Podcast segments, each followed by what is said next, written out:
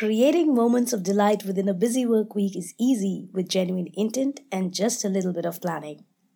My purpose is cultivating happiness at work, and in this episode, I share a list of practices curated from across the world that can help bring delight to the workday at lean budgets and in the smallest of setups.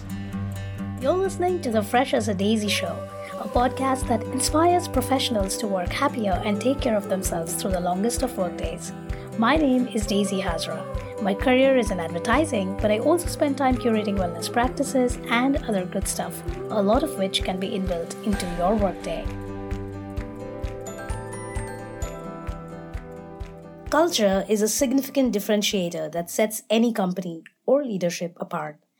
Culture is what makes your brand unique, increases loyalty, even makes advocates out of your employees. Aspiring to create a happy workplace should not be the prerogative of corporate giants only. You do not necessarily have to be a biggie like Google to create meaningful work culture and value employee happiness. Here are five practices curated from around the world that promote a sense of well being, foster team spirit, or just add delight to the work environment. And as I'm in startup mode myself these days, these are also the ones that cost the least to create. Let's start with the morning chorei. Spelt C H O R E I, this is a practice borrowed from Japanese business culture. It's an all hands meeting where everyone gathers at a specific time each morning to kickstart the day, motivated and with a feeling of oneness. In Japanese businesses, this is an everyday practice. Now, I have tried implementing it once a week on Monday mornings, kickstarting the day and the week. While it sounds surprisingly simple, it is highly effective in fostering team spirit, a sense of belonging, and to get everyone comfortable interacting with one another.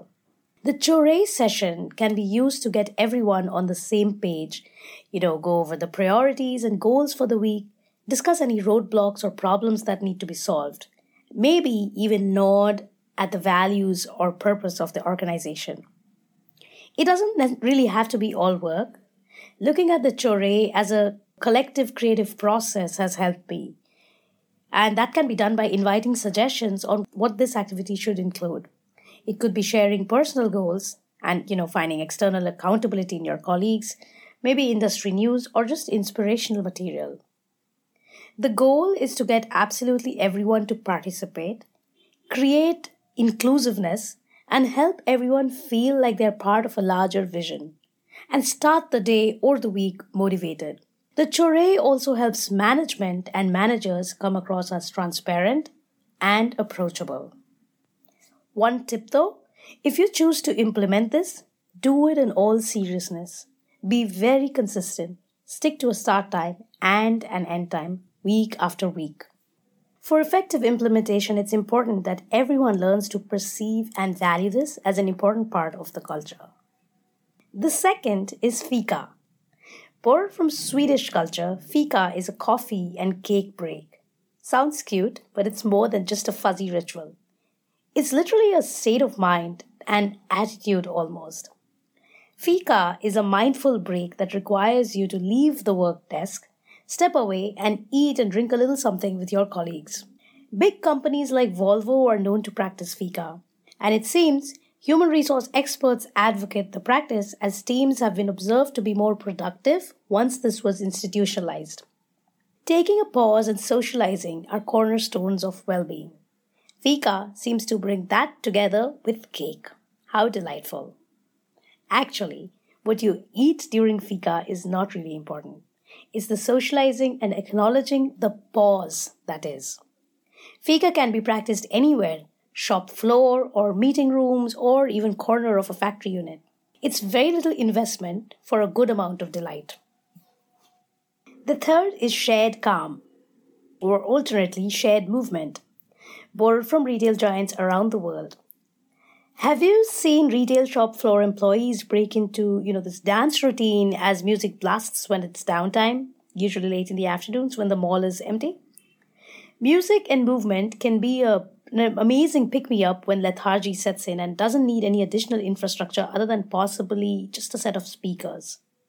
The alternate to that is 15 minutes of quiet time across the office at a certain time, This I heard about from a friend in Paris whose office encouraged deep breathing at a certain time while calming music played through the floor. And their office took it seriously with meetings and calls all scheduled around this. The next two are ideas and practices learned from the big guys.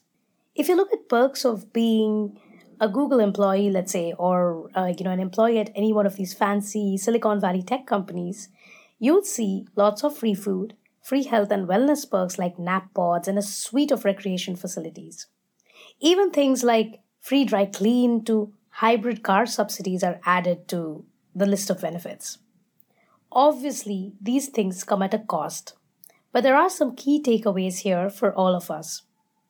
A healthy snack bar, for example, is a thoughtful addition to any office, while a free buffet may not be possible.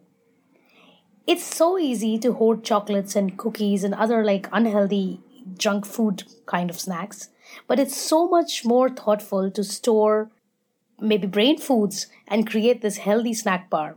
Berries, turmeric tea, walnuts, dark chocolate, or you know, like dried lotus seeds as we munch on here in Vietnam whatever else is palatable and healthy to your people. It's a simple gesture of you know doing the checklist item of adding a snack bar to the office but also making that extra effort of you know going the distance researching what's healthy and making your employees feel cared for similarly while nap pods may not be a real possibility at leaner budgets or smaller spaces we could all look at normalizing short naps at work about 20 minutes of a power nap can improve reaction time, logical reasoning, and one's mood just in general. What was once frowned upon is now recognized as beneficial with a direct correlation to productivity. Arianna Huffington even wrote a whole book called The Sleep Revolution. So, whether you are a giant megacorp or a startup housed in a scrappy basement, in all likelihood, you can accommodate 20 minutes of nap time. Around 20 minutes or less than half an hour seems the advised duration rejuvenating enough, and yet you have not yet slipped into deep sleep. The Japanese even have a term for sleeping at work, inemuri. And there we go. Five small practices of creating happiness at the workplace. Chorei from Japan, Fika inspired by Sweden, shared calm as observed at a Parisian headquarter of a beauty brand, promoting healthy snacking learned from the Silicon Valley bigwigs, and normalizing the nap, the Japanese inemuri. These are examples of small efforts that can become part of most kinds of organizations or teams with little effort and very little investment. That said, one must never forget that no program can make up for inattention to employees' actual working conditions. But more on that another time. Thank you for listening. That does it for this episode of Fresh as a Daisy. Remember, our commitment is to being our most vibrant self. So do what you need to to be your happiest version at work and outside. Thank you for listening and have an amazing week.